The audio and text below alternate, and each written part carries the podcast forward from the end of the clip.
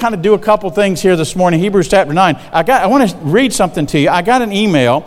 Uh, some of you may not know this, but our Sunday school is, oh, okay, it's just up there. Uh, our Sunday school is uh, uh live stream. So there are people watching our Sunday school. Last, last week, for instance, there were 199 uh, units or homes that were watching. So I don't know how many people, if there are two people in the home, there are 400 people watching besides here. So our Sunday school is live stream. And so every now and then, somebody on that's in live stream will send me a note and say, Aren't you the most wonderful teacher that. No, that's hadn't happened yet. But anyway, uh, somebody will send me a note and comment on the lessons. And so last week, uh, this gentleman sent me a note. And sometimes it's not always complimentary. This guy, by the way, he did not, he, he, I can't say he didn't agree with me. He explained something that I didn't explain. And I thought he did an excellent job. And so I thought I'd read to this. And I, I, I some of you remember our little controversy. I don't know if it's a controversy. Uh, Hebrews chapter 9, verses 3 and 4, whether the altar of incense sounds like it's being placed in the Holy of Holies, not in the Holy of Place. Everybody with me? Still remember talking about that? And his explanation of that. Here's the problem. Whether it's his explanation or some commentator's explanation, you know, from 200 years ago, that all kind of fall short. It, here's his explanation for i thought you'd like this. Uh, it said uh, hello pastor hunsucker i watch fbc okay but let me let me blow through all that.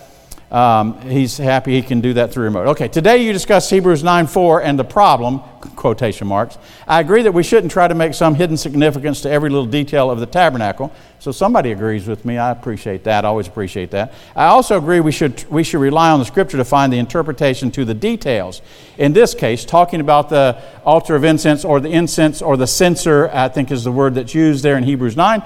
Uh, when in this case, I think the answer to the golden censers in Hebrew 9, verse 4, is not the altar of incense, but rather the golden censer used by the priest to carry the coals into the Holy of Holies. He takes that from Leviticus 19. There was a uh, some of you have seen like a, a priest carrying a, a, swinging censer that has uh, coals and smoke, okay? And he's saying that was what that was. That was what that was. That was not the altar of incense. And I, by the way, that's one of the explanations that I didn't give you. I said there's a lot of explanations, okay? So it appeared to him, it appeared to both to be consistent and accurate as I described. Uh, I did a quick search, and uh, that seems to align with different people. Uh, I'm kind of go through this real, and he's talking about what he's what he's looked at a lexicon and what a difference between a censer and the altar of incense. And I agree, there's a dif- there's a difference. And then he goes on to say the first definition, definition seems to describe the censer used in Leviticus 16, uh, which, by the way, Leviticus 16 is all about the is, is the first description we have about what happens in the Holy of Holies. Okay, we'll look at that again this morning too. And also, uh, Leviticus. Leviticus 16 and Hebrews 9 4 uh, that was used within the second veil.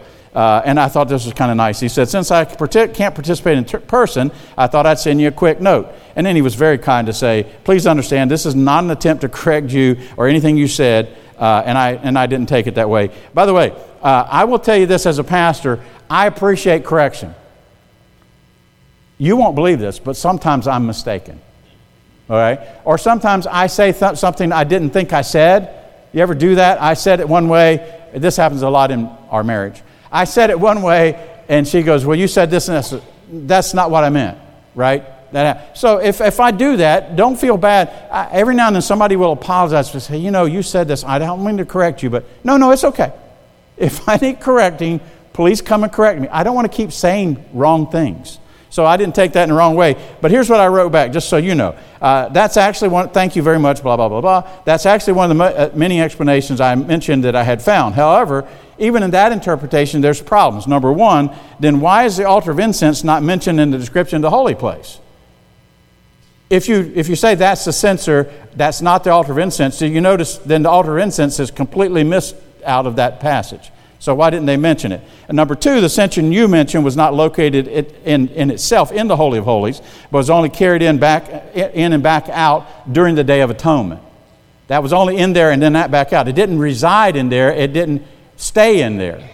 So that is another little problem. Number three, the censer is not mentioned as being made of gold, nor is any other censers in the book of Exodus or in the book of Leviticus. And this one is mentioned as being the golden censer, which the golden, you know, uh, altar of incense. So um, in fact, the only other golden censer mentioned in Scripture is actually in Revelation chapter 8, and there again it, presents, it represents the prayer of the saints, similar to the altar of incense.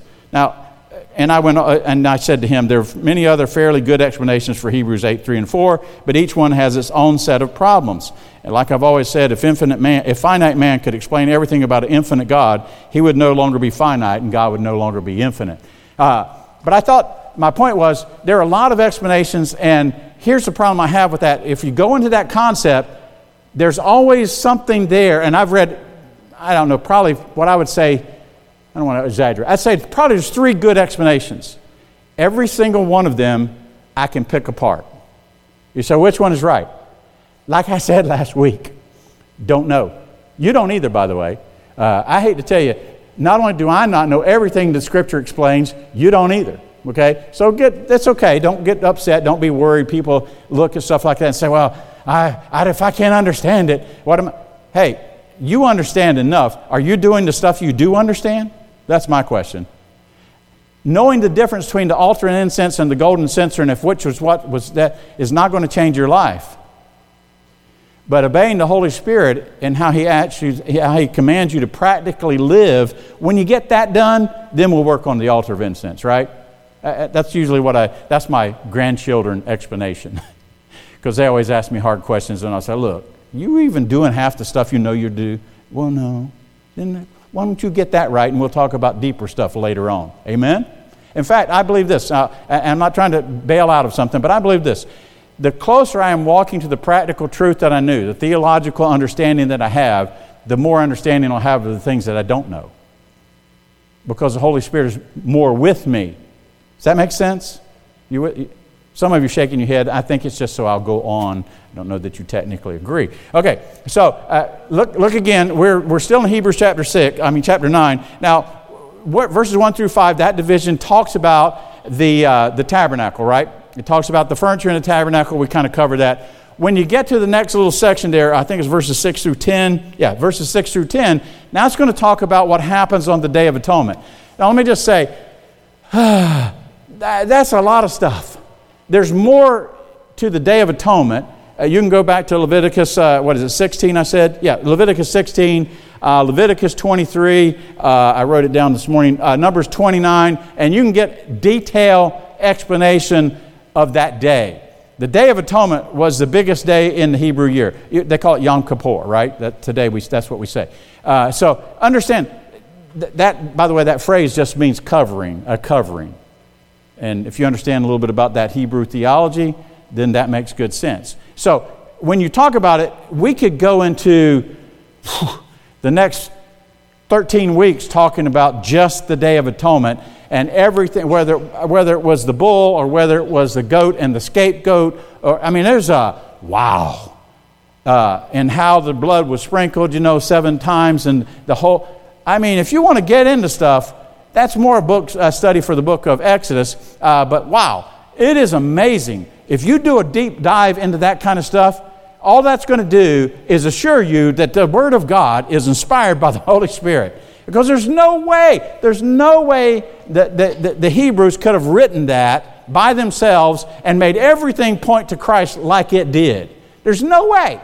It had to be inspired of God. And so, uh, all of those things uh, we could di- deep dive in. But let's look at real quickly the Day of Atonement, Hebrews chapter 9, verse 6. It says this Now, when these things were thus ordained, he's literally talking about the, the ordination in Exodus chapter 16 when God said, This is what you will do. Okay? Uh, so, and when these things were thus ordained, the priest went always in the first tabernacle, accomplishing the service of God. In other words, they did that on a regular daily basis. Every day, the priest would be in the holy place, right, accomplishing the service of God. And then he goes on to say, But into the second went the high priest alone once every year. Now, that's on one day, that's not one time because there's a debate whether he went into the Holy of Holies three times that day or two times that day. It's a really complicated deal. I'll explain it to you later. But, it, it, but it, he's not talking about once, only once. He's talking about only one day. You still with me? Okay, so it's kind of complicated, so you have to understand it. So the high priest went along once every year, not without blood, which he offered for himself and for the errors of his people. Uh, remember what, some of you remember the whole concept here? What is he doing when he's talking about the tabernacle? He's talking about Christ, and he's not talking about, he does, it's a brilliant thing, and it's obviously the Holy Spirit. So Paul says, here is, he compares the two. Here's, here's the tabernacle, here's Christ. He compares the two, and then he turns around and contrasts the two. You with me? In other words, here's why they're alike, but here's why this is better. You, you still with me? Whole book of Hebrews, he's doing this. He just keeps hammering it. And the Jews of his day were probably all sitting there. I, would love to, wouldn't you love to have been there when they, in one of those churches like in Jerusalem when they read this and the lights coming on and they're going, What? What? Oh, I mean, it had to be, wow. I, I don't know how long you've been saved. I've been saved 50 years last year. I got saved in 1977. Uh, 1977, 1974, graduated from Bible college in 77. Uh, I got saved in 19, Actually, it's 1973 now that I think about it. Thank you. Uh, Becky's going, she's shaking her head. No, you weren't. Uh, I was saved in 1973, and I remember that whole next year how many times I was sitting in church and the pastor would say something. You guys remember this? Maybe you still do it. Pastor would say something in the Bible, and I go, oh, wow. Wow. I didn't know that. I've never heard that before. Everything was like new, a revelation. And I was saved for a year, and then I surrendered to ministry, went to Bible college, and it happened all over again. In Bible college, I, I know I irritated people. I feel bad now. I look back. We had classes of two and three hundred students back in those days, uh, preacher boys, uh, you know, all in class, and they most of them came from Christian homes or Christian, and they went to a Christian school, and so some basics. And the the the professor would say something, and there'd be that one lone hand in the back going, "What?" What are you talking about? Where's that in the Bible? And you know, he'd have to answer my question. Hey, I was paying for an education. I was going to get one. And so, you know, uh, th- I think that's not bad. Uh, so I, I, can imagine what's going on as they, there's you're thinking through this. So he goes in the second once uh, every year. And the contrast here, by the way, uh, between the old and the new is what? The priest had to offer offerings not only for the people, which that would apply to, would you not say that, that, that you can see the corollary there? for him and Jesus Christ, right? But notice what it says in there for himself and the people. Why is Christ better? Think about it. Say it. Somebody tell me. Go ahead, Mike. I can hear you, but I can't hear you. Say it loud. Yeah. Christ offered a sacrifice for the people. Did he have to offer a sacrifice for his own sins? No, but the priest did. And there's the contrast. There's the comparison and then the contrast. You with me? You, you see how, what he's doing here? It, it's a beautiful picture if you think about it. Okay, so verse 80 says, The Holy Ghost signifying that the way into the holiest of holies, uh, the holy, I'm sorry, into the holiest of all was not yet made manifest, while at the first tabernacle was yet standing. In other words, the priest was insufficient to make the sacrifice. It was just a covering. It did not atone. It did not, it did not do away with sin. It just atoned for sin. It just covered it for a while. Why is Christ better? Come on. Hebrews chapter 10, if you read ahead. Why is it better? One sacrifice for all, never to be, it's all done, right? So it's similar in that he made a sacrifice, but the sacrifice is better. You getting it now? I mean, every verse you read, there's this comparison and a contrast, and a comparison and a contrast. And as you read through it, it begins to make a lot of sense really fast. Okay? So, verse 9, which was a figure or an example or a pattern, whatever you want, word you want to use there, for the time then present in which were offered both gifts and sacrifices that could not make him that did the service perfect as pertaining to the conscience. Okay, so the high priest uh, the high priest of Israel, there was a lot, by the way, goes into uh, the high priest going in for the Day of Atonement. I mean, a lot of stuff happened here. Uh, everything all the way down to changing his priestly robes. You remember all the priestly robes and the garment and the ephod and the pomegranates and the whole. Some of you remember studying through that. Okay, all that went. On the Day of Atonement, he had to go wash himself, get rid of all of that, and put on just a pure white robe. To represent what? Sinlessness. Was he sinless? No. That's the comparison. So, what's the contrast? Yeah, Christ didn't have to do it. Christ was sinless. You, you got it? So, as you read through this, make sure you're, you're doing that. You, it really, once you get those two concepts in your head, the comparison and the contrast, the compar- you will see it. It makes such clear thing. I was going through this uh, last night. I was sitting on the couch and I was, and I, I mean, I actually, in my mind, I said the words, Amen and Amen. I, I don't, I don't know why. It's just when you study it, you've got to go, wow, look what God did. Isn't this amazing? And yet I try to put myself again back in the, the Hebrews that were scattered abroad and the different churches that heard this message. I can't even imagine. I mean, I'm like, amen and amen. Can you imagine what they were thinking? Goodness gracious, this had to be a boom, blow the doors off message. You know, every now and then Pastor Monty will do that for me. He'll have a message and I'll be just like, whoa, whoa, that was, whoa, that was deep. And then I go home and my brain just continues running over how I can steal it and make it sound like it was my message. Don't laugh. Every pastor does it. That's just, you know, uh, that's what, that's what, it all came from the book, right? Right? So I'm not stealing. It's not, anyway, you get the idea. All right, so look at verse 10 now. Uh, let me finish 9 and 10 together. Which was a figure for them the time present, in which were offered both gifts and sacrifices that could not make him that did the service perfect as pertaining to the conscience, which stood only in meats and drinks and divers washings and uh, carnal ordinances uh, imposed on them until the time of Reformation. Until Christ came, it was just a figure, it was just pointing to something. Exactly like we got the Lord's Supper this morning. Uh, you can see this uh, stuff up here. What does that do? What, what's the point of the, the, what is the point of the Lord's Supper or communion, whichever you, word you want to use? What is, it, what is the point of it? It's pointing back to something, right? It's an example of the death, I mean, it's an example of the shed blood in the body of Christ broken for us, right? You, you get it. We do it, it's point, it, it doesn't save us, it doesn't give us any extra grace. It is an example to show what we believe. Okay, in Old Testament, you're doing just the opposite, right? Everything's pointing to something. Everything, like I've always said, I used to tell kids this all the time in my youth department. You just put Christ, you just put the cross in the middle of the Bible and you're good. Everything on this side points to the cross, everything on that side points to the cross, right? cross and the second coming. Uh, but if you understand that, you won't have any problem with the Bible. I don't like reading the Old Testament, it doesn't make any sense to me. It doesn't make any sense because you don't want to study it. All right, well, you can amen that, it's true. You don't, it's, it's, it's tough sometimes. But once you study it, once you start getting the pictures, you kind of really go, wow. Amen? Okay, so it's pretty obvious once you see it. Okay, so now here's what I want to do. Let's go back. You just read you just read what he's talking about in Hebrews, right? So now I want you to go back to Exodus. We're going to go back to Exodus chapter 16. Now watch what happens if whoops, that's the wrong book. some reason I stopped in there we go. Yeah. No, Leviticus 16. I say I keep saying Exodus. I had it right. Leviticus 16. Don't ask me why.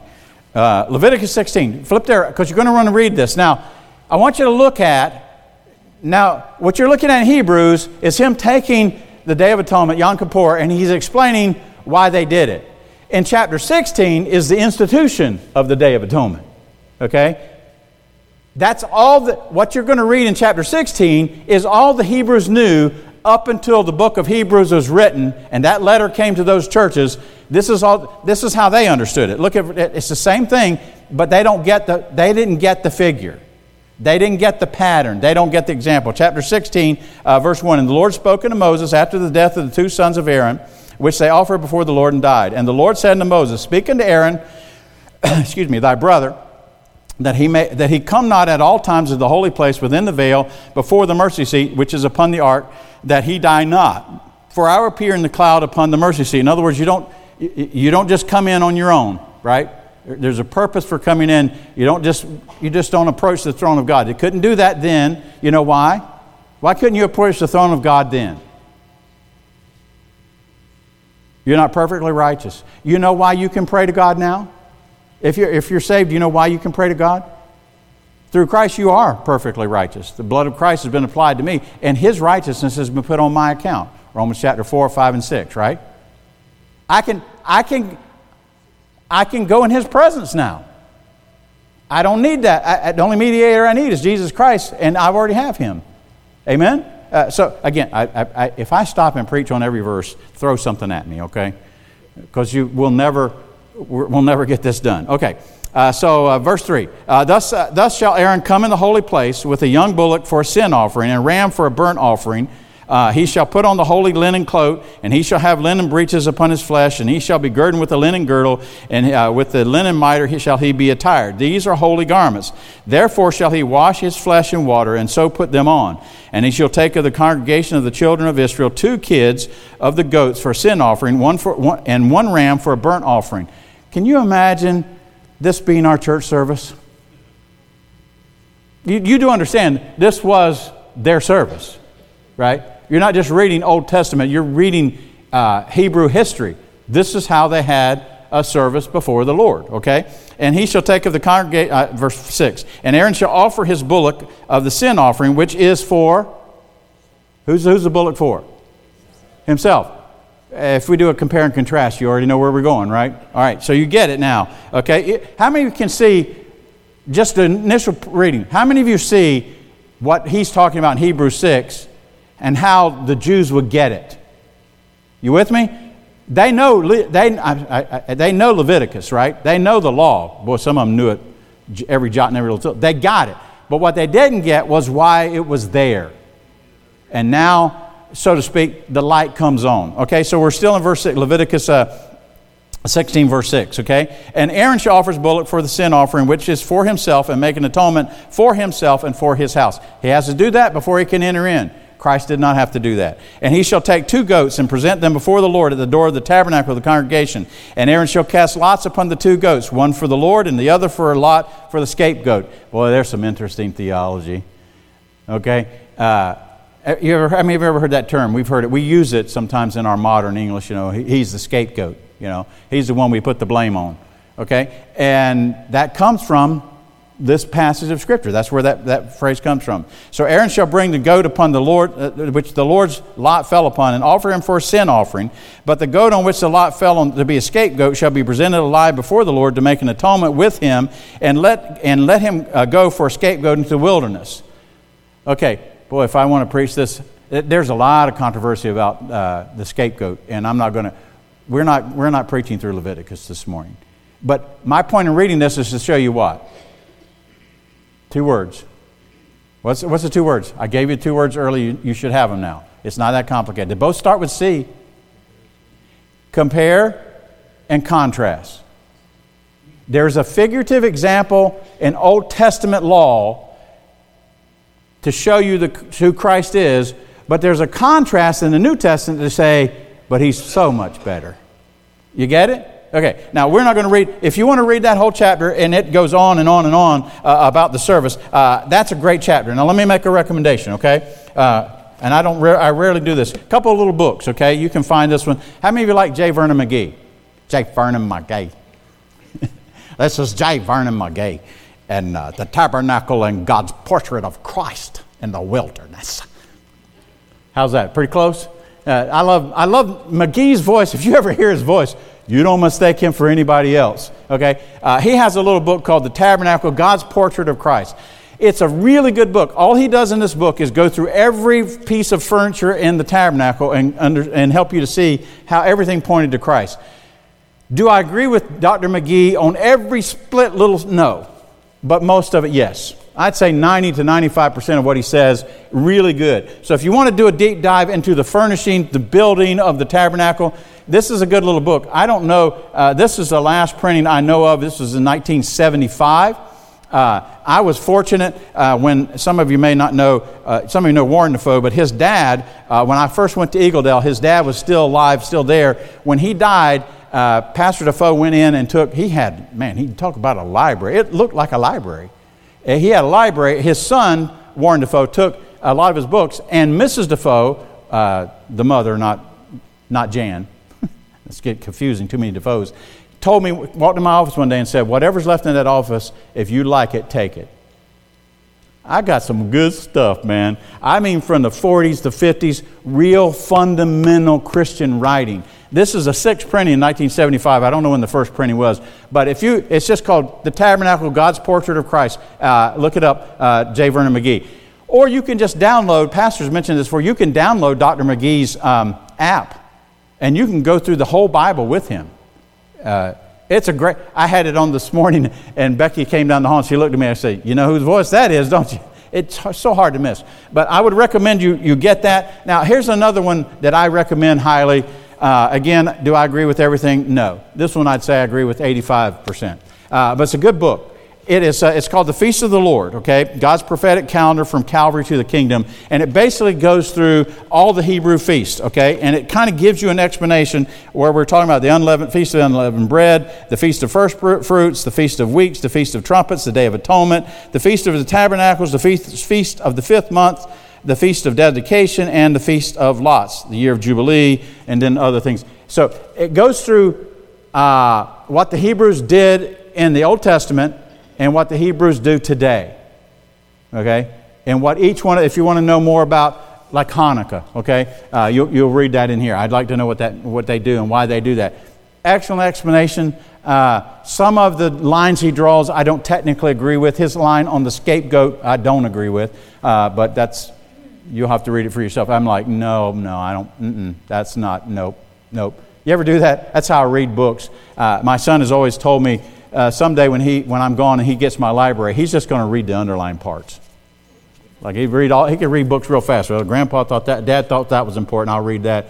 Dad didn't agree with that. I don't agree. Uh, that's cheating. Uh, but uh, yeah, I write in books. I wrote in this book, and there's right beside that one or two paragraphs where he talks about the scapegoat. I put a big parentheses, and then I put a big question mark. I, I think it's question mark, and circled that like four times. So if somebody's reading my book, I want to know, I don't know about that. That's basically what I'm saying. But it's called The Feast of the Lord. The Feast of the Lord, if you're writing that down. Uh, the, the, there's two authors, Ken, uh, Kevin, I'm sorry, Kevin Howard. Kevin Howard, that would probably be enough to get it for you. Uh, it, it, Kevin Howard and Martin Marvin Rosenthal. Some of you, some of you immediately went, hey, that's a Jewish name. Yeah, yeah, that's the, that's the concept, people. Okay, uh, so uh, a good book. Uh, I, my initial thought this morning was I was going to go here and read a lot of this to you about the Day of Atonement, but that would take me about an hour because it's really good. And it would only take me probably 15 minutes, 10, 15 minutes to read it, but I cannot read it without commenting and it's my nature, okay? So I would definitely, if, if you, if you have opportunity, uh, those are two good books. If you want to do some study on your own, okay? Uh, some of you probably sitting here say, well, you, man, you got us in Leviticus, you got us interested, and now you're going back.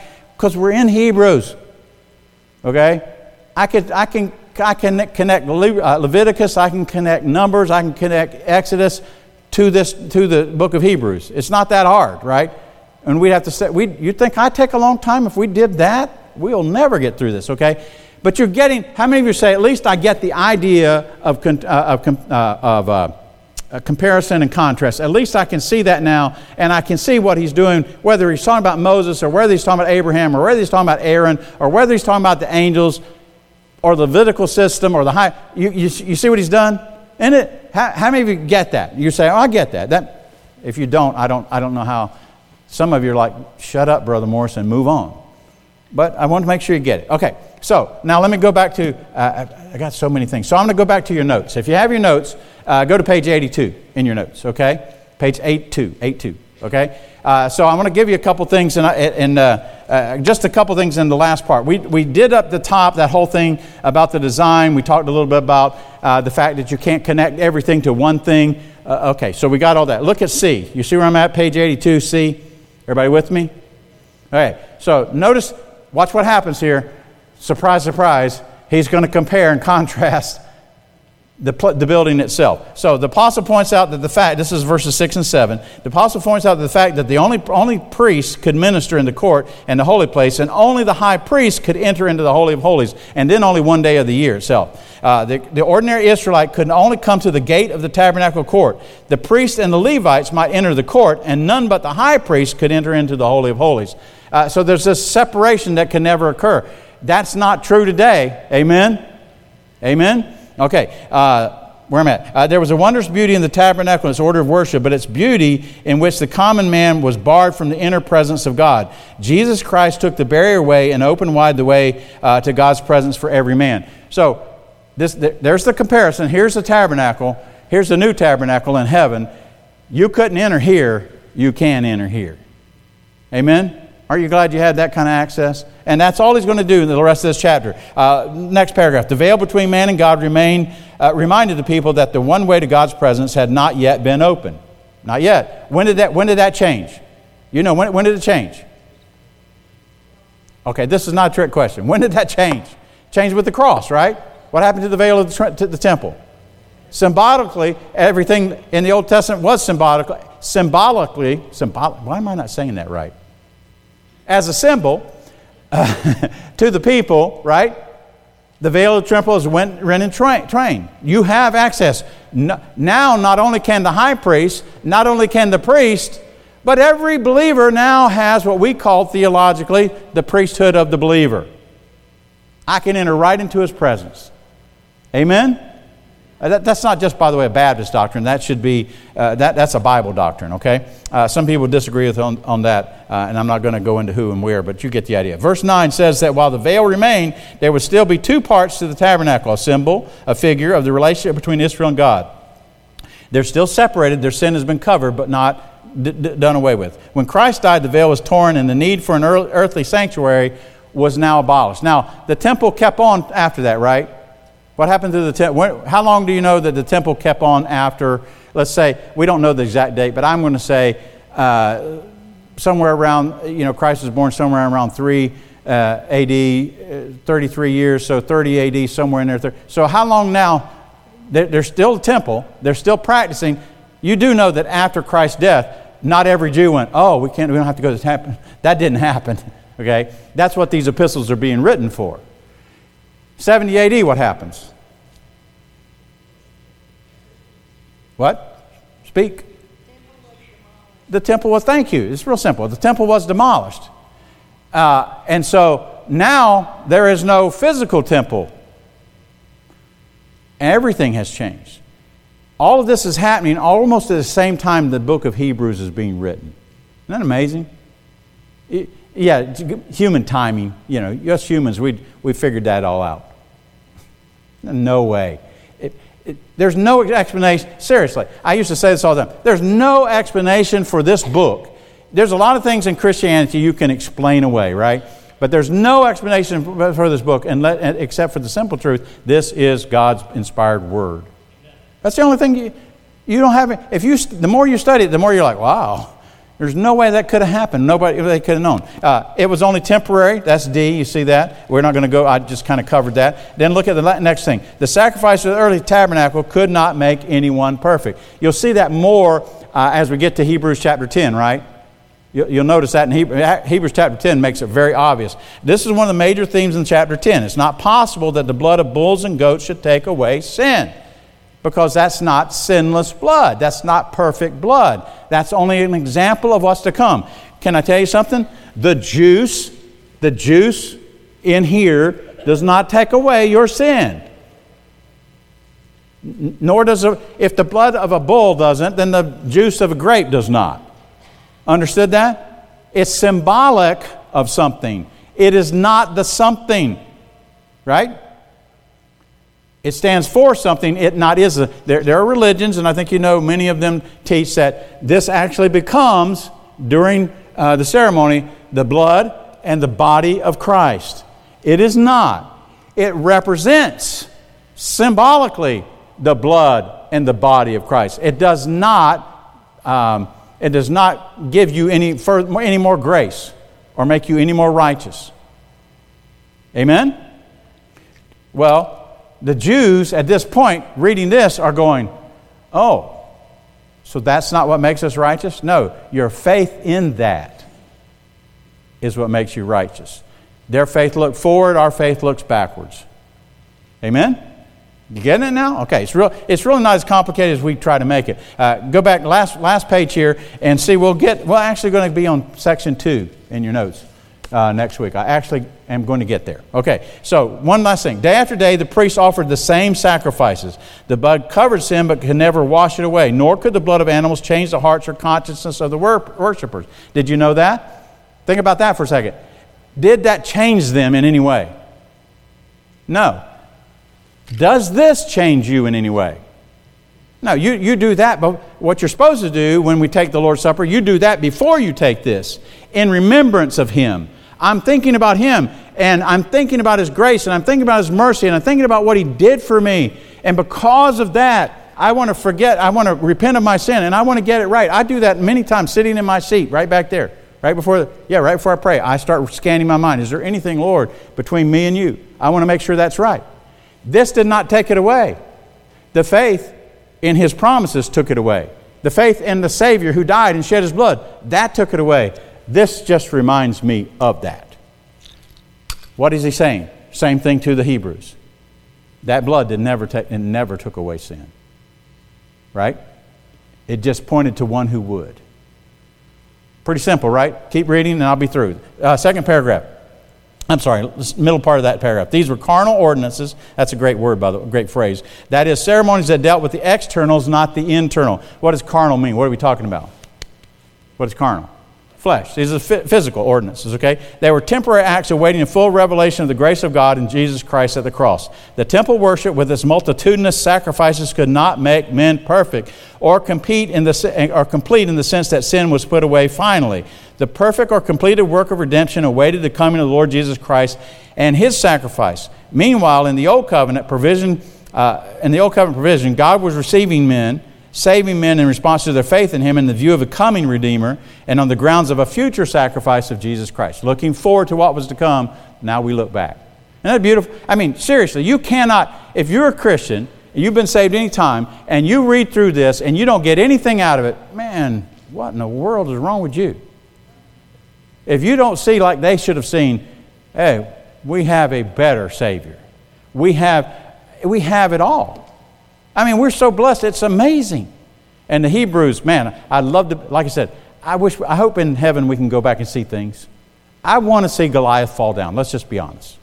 I'm a man. I want to see this. How many other men? You know, I want to see that song, pa yow, and watch him go down. And yes, I do want to see David jump up on his chest, grab his own sword.